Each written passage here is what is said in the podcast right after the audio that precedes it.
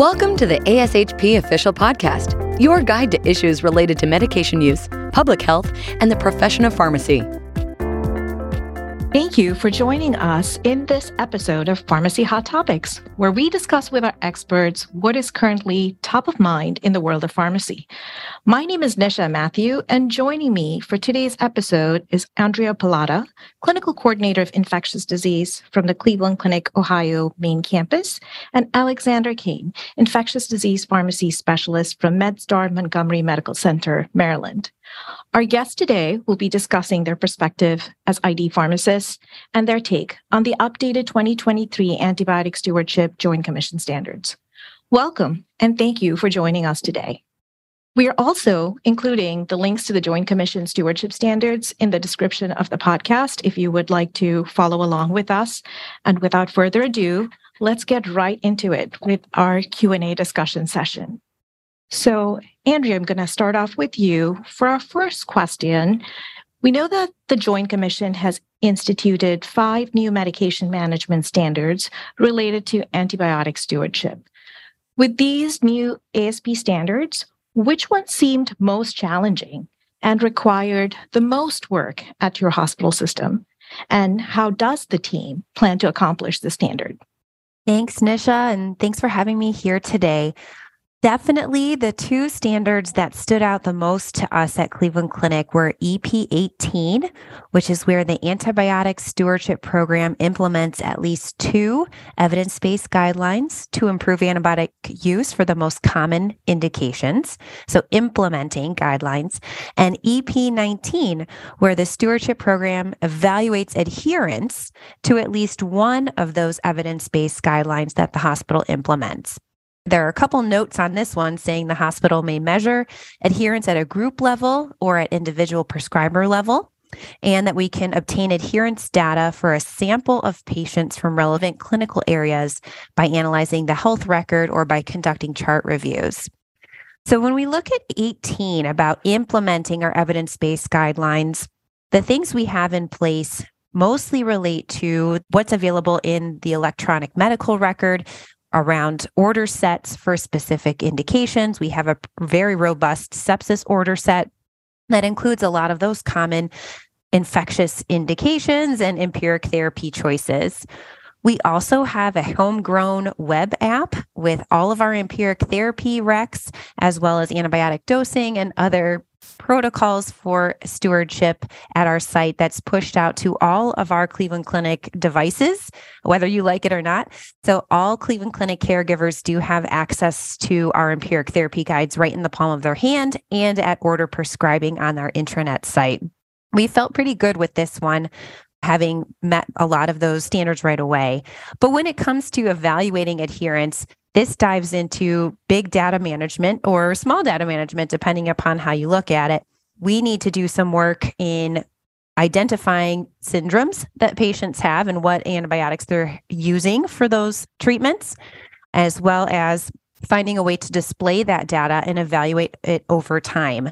So what we are looking to do is add more robust indications for use on our antimicrobial orders, which would be more syndrome-specific indications. You say it's U T I or S S T I or things like that.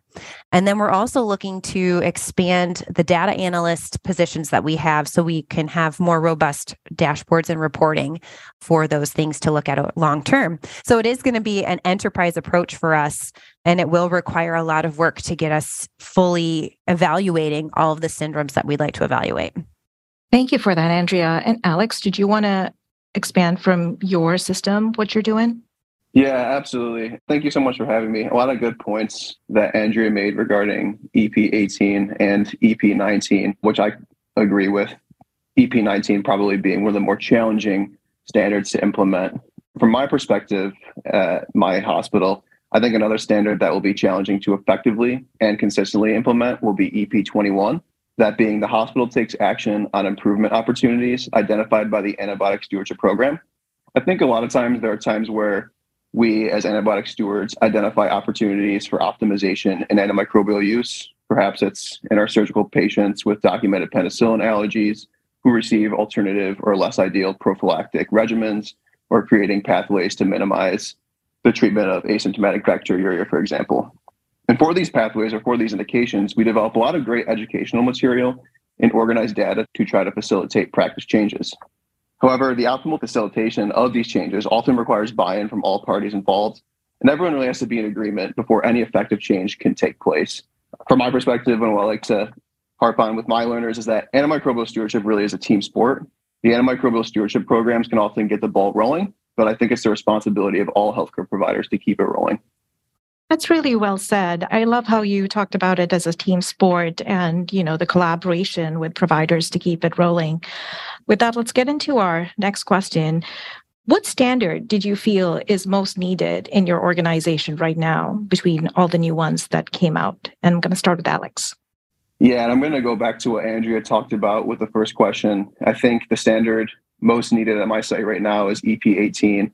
And just as a refresher, that's the Antibiotic Stewardship Program implements at least two evidence-based guidelines to improve antibiotic use for the most common indications. I think this standard is key for many antimicrobial stewardship programs, and I'm sure many antimicrobial stewardship programs, as Andrea had alluded to, already has something in place. But it's especially important for smaller programs, and those maybe such as at smaller community hospitals that have fewer resources compared to the larger hospitals and larger stewardship programs. Development of treatment guidelines for your bread and butter infections, such as community-acquired pneumonia, urinary tract infections, skin and soft tissue infections, and asymptomatic bacteriuria, could really, really relieve our antimicrobial stewardship pharmacists of a lot of heavy lifting during the prospective audit and feedback process by influencing the antibiotic prescribing patterns more upstream. I think the key to this standard will be including all relevant parties and practice areas to ensure appropriate buy-in to fully implement these guidelines. Those are all excellent points. And Andrea, do you want to tell us what you feel is most needed from these standards at Cleveland Clinic? Absolutely. Again, our eighteen and nineteen that we talked about before are going to be the biggest lifts and really give us an opportunity to showcase what we're doing in a stewardship program. So I'd like to also highlight the E P twenty, which is a revised standard, saying that the stewardship program collects, analyzes, and reports data to hospital leadership and prescribers. This is one area that Cleveland Clinic is always looking to improve upon is how do we communicate what we are doing, how we're doing it to the right players, and keep those players engaged as our stewardship partners overall. This does include, you know, resistance patterns, which are with our annual antibiogram, looking at antibiotic prescribing practices, an evaluation of our overall services. So are we seeing appropriate selection of empiric therapy, duration of therapy? And then how do we get that information from the top all the way down to the bedside? So we're looking at ensuring our minutes from our stewardship meetings are presented at our quality meetings, our pharmacy and therapeutics committees, as well as our medical executive committee, which is this physician and uh, prescriber meetings at each of our local hospitals. And then using the opportunity to talk about our data when we make our individual recommendations at the bedside with our primary providers in the hospital. So we are really looking at communication as one of our main goals for this year and continuing. That is amazing. That is really good to know that communication and teamwork and collaboration is really a key portion of these new Joint Commission standards. For the next question, let's start with Andrea first. Are there any standards that you feel are too strict or not strict enough in this revision? Absolutely. There are a lot of standards here and a lot of changes. So the one I did want to highlight that may be tough for some different hospitals to implement is the E P ten, which is a new new standard that the hospital allocates financial resources for staffing and information technology to support the antimicrobial stewardship program. At the Cleveland Clinic, we do a lot of our information technology support comes from the enterprise level. So we're looking to show Joint Commission during our screening and our review that we have dedicated support that is for the enterprise, which touches all of our hospitals. And we are showing that specific peoples in our I T team are dedicated to antimicrobial stewardship and helping us to keep those services running with development of our prospective audit and feedback software, as well as tracking and reporting of our data. So we felt that that would be one that seems pretty strict, that you have to actually show those financial resources. But looking at what we have at our site, we should be able to show that in our next survey. That is excellent. And Alex, do you want to tell us what you feel from your system was maybe not so strict or strict enough? Yeah, absolutely. I'm going to definitely piggyback off of what Andrea talked about with E P ten.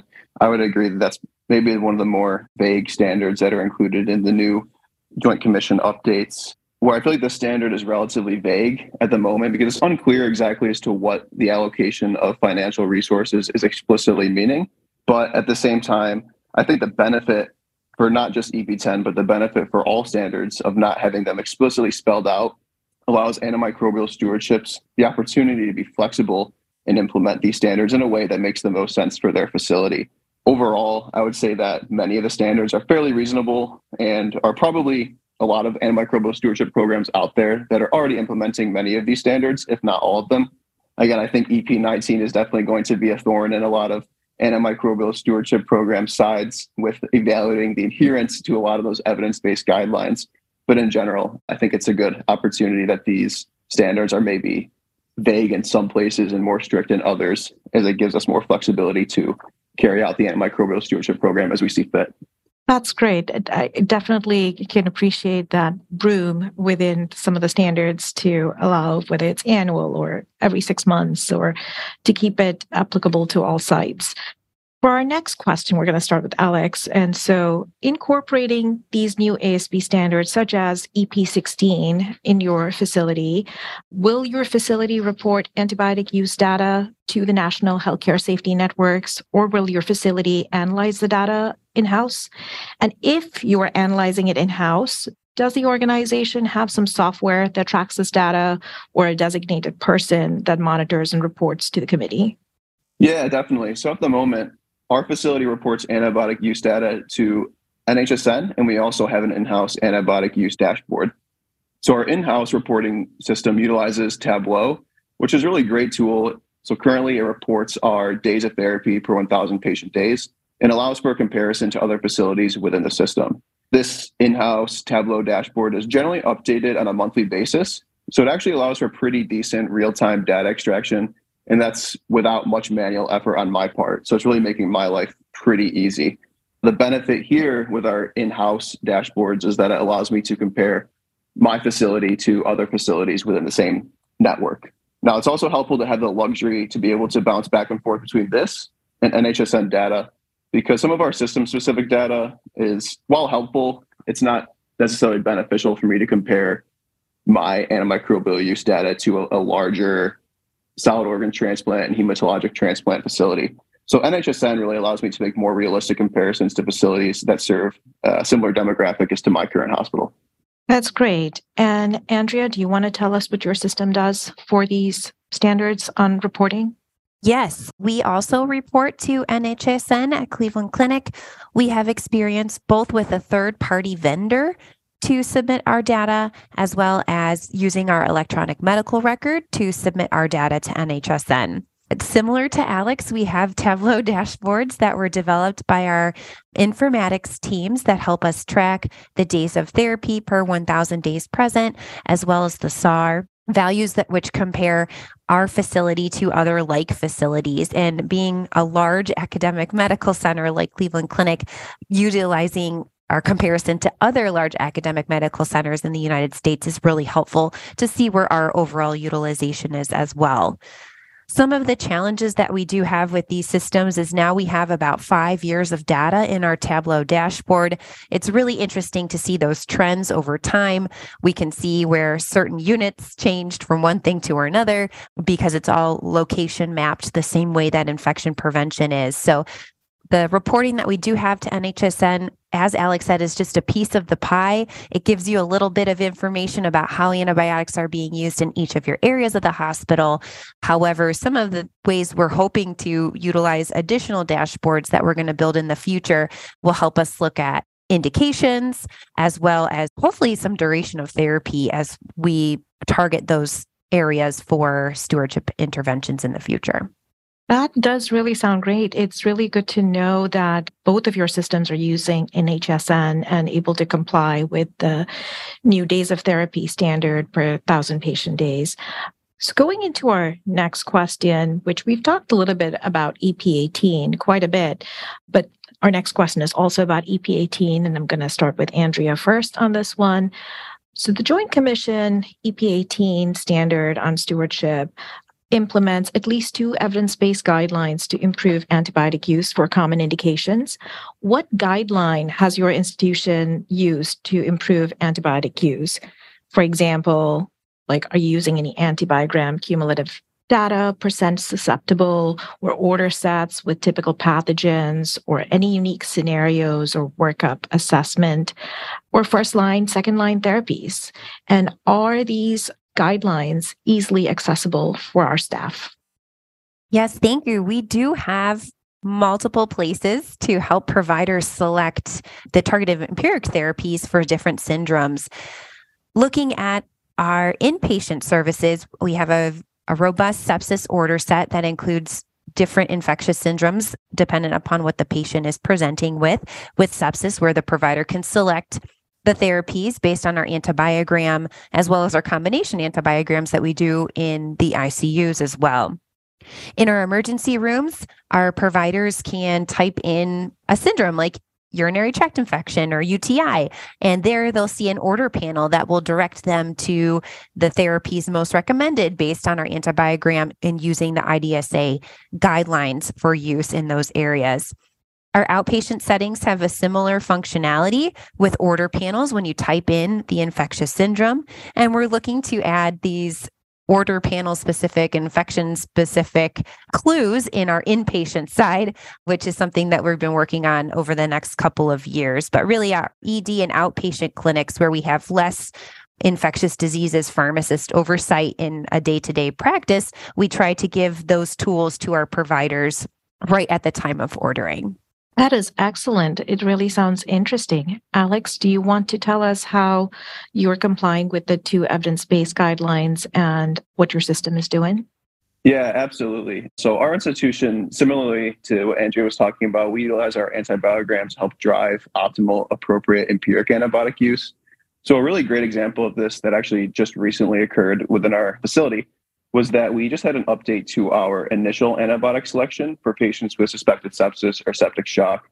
Previously, we were really an empiric vancomycin, piperacillin, tazobactam site, as I'm sure many other facilities across the country are.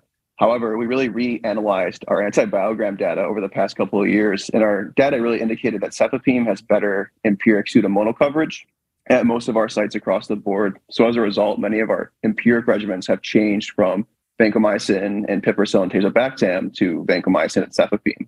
We also paired these updates with implementation of a beta-lactam hypersensitivity guideline to help drive more cephalosporin use in patients with reported penicillin allergies, as opposed to some alternative agents such as things like estrianam, potentially carbapenems, and fluoroquinolones. And these guidelines, similarly, are really readily accessible for many of our providers at our sites through our intranet site. So not necessarily directly on your phone or a particular app, but it is readily accessible on our any hospital computer. Got it. That's excellent.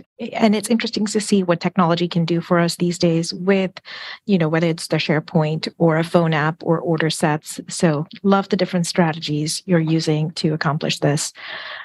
With our next question, which is more about training and reporting on E P twelve and E P twenty. Alex, I'm going to start with you on this one. Let's talk about the antimicrobial stewardship programs that can, we know that it can potentially reduce resistant infections through education, through competencies, and active collaboration with our hospital providers, our leaders, and our staff. With these added roles and staffing issues that we have in our health systems, do you see any challenges with operating the program effectively, especially with the training demands? Yeah, I think that touches on a, a pretty key point is, you know, adding responsibilities, juggling many different roles, and, and on top of staffing issues will always be a balancing act and will also always be a challenge that needs to be overcome. But really, from my perspective, I think in terms of training other pharmacists or finding a physician to champion antimicrobial stewardship efforts is well worth the time investment. Uh, I think many facilities, depending on staffing availability and other components, have only one antimicrobial stewardship pharmacist, and that individual may only have a limited dedicated time towards stewardship activities. So really, that pharmacist can extend or expand upon his or her reach and empower other individuals to incorporate stewardship activities into their daily workflow.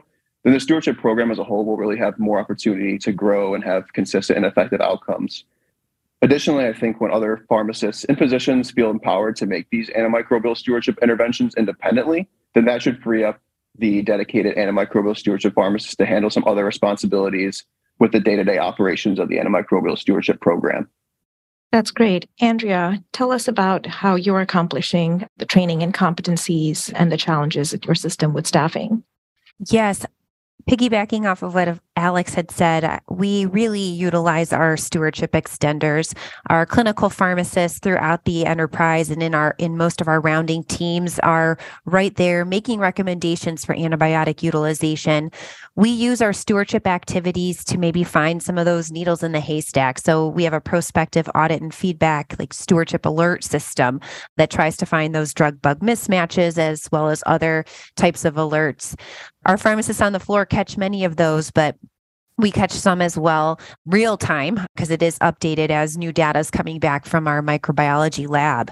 One of the things we've been doing with our stewardship alerts is looking for ways to make them more efficient and effective.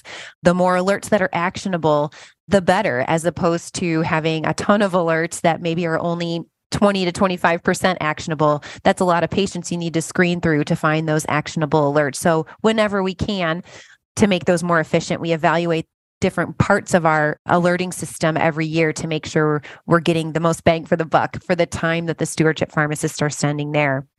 I also want to highlight that many states have opportunities for pharmacists to practice more independently with vancomycin dosing services or other antimicrobial dosing services that allow the pharmacist just to make the changes that are needed for those medications to keep them safe and effective, as opposed to paging a provider, waiting for them to call back, having them put the order in and checking it. The pharmacist can just do it right there. So the, the more opportunities we have for pharmacists to practice at top of license, the more efficient they can be in getting those interventions done, and frees up some time to take on some of the other activities like communication to our providers and getting our competencies ready for each of our caregiver groups for nursing and providers and A P Ps and things like that. So we really are trying to look at the overall program that we have to find those efficiencies and then pulling in those extenders again to help us get the most we can from our stewardship program. That's excellent to, you know, stretch those resources a tad bit by using extenders and constantly doing that P D C A to see where and how can we pull it with limited resources in the hospital. So with that, let's go into our last question. I'm going to start with Alex this time, and this is about E P seventeen that notes that the stewardship program implement one or both strategies to optimize antibiotic prescribing. The first one in regards to pre-authorization approval of specific antibiotics prior to use, and the second, prospective review and feedback of antibiotic prescribing practices, including positive blood cultures. How are you implementing this at your site? So currently at our site, we are implementing both a pre-authorization and a prospective review with feedback at our site. So regarding pre-authorization, we actually have a pretty interesting tiered approach with our antimicrobials at the moment. So we have a, a two-tiered pre-authorization process, and what we'll classify as, I guess, tier one and tier two. So tier one antimicrobials, so things such as meropenem, daptomycin, linezolid, can actually be ordered by a non-I D provider. However, our caveat and requirement for use requires that a formal I D consult be placed and that our I D providers are actively following these patients. So it's the responsibility of our pharmacists really to ensure that those criteria are being met at the time of order, especially if being ordered by a non-I D provider. Now that next tier, that step up, are kind of our more heavy hitters. So that second tier of antibiotics are going to include things like ceftazidime, avibactam, ceftolozane, tazobactam, eravacycline, amphotericin. These absolutely must be ordered by an I D provider. So again, the responsibility is going to lie on our pharmacists to ensure that those policies are being followed. And again, the, the key with the pre-authorization process is kind of to help drive antibiotic prescribing more upstream as opposed to catching it more retrospectively in the prospective audit and feedback process. Our prospective review and feedback process, again, is really prioritized by patients with positive blood cultures and also patients who are receiving therapy with those restricted agents looking for opportunities to de-escalate as soon as possible. So as part of my workflow as the antimicrobial stewardship pharmacist, I am reviewing those patients with positive blood cultures and those patients who are receiving our restricted agents. Additionally, we have alerts fire within our electronic medical record for our war pharmacists as well to review patients with positive blood cultures.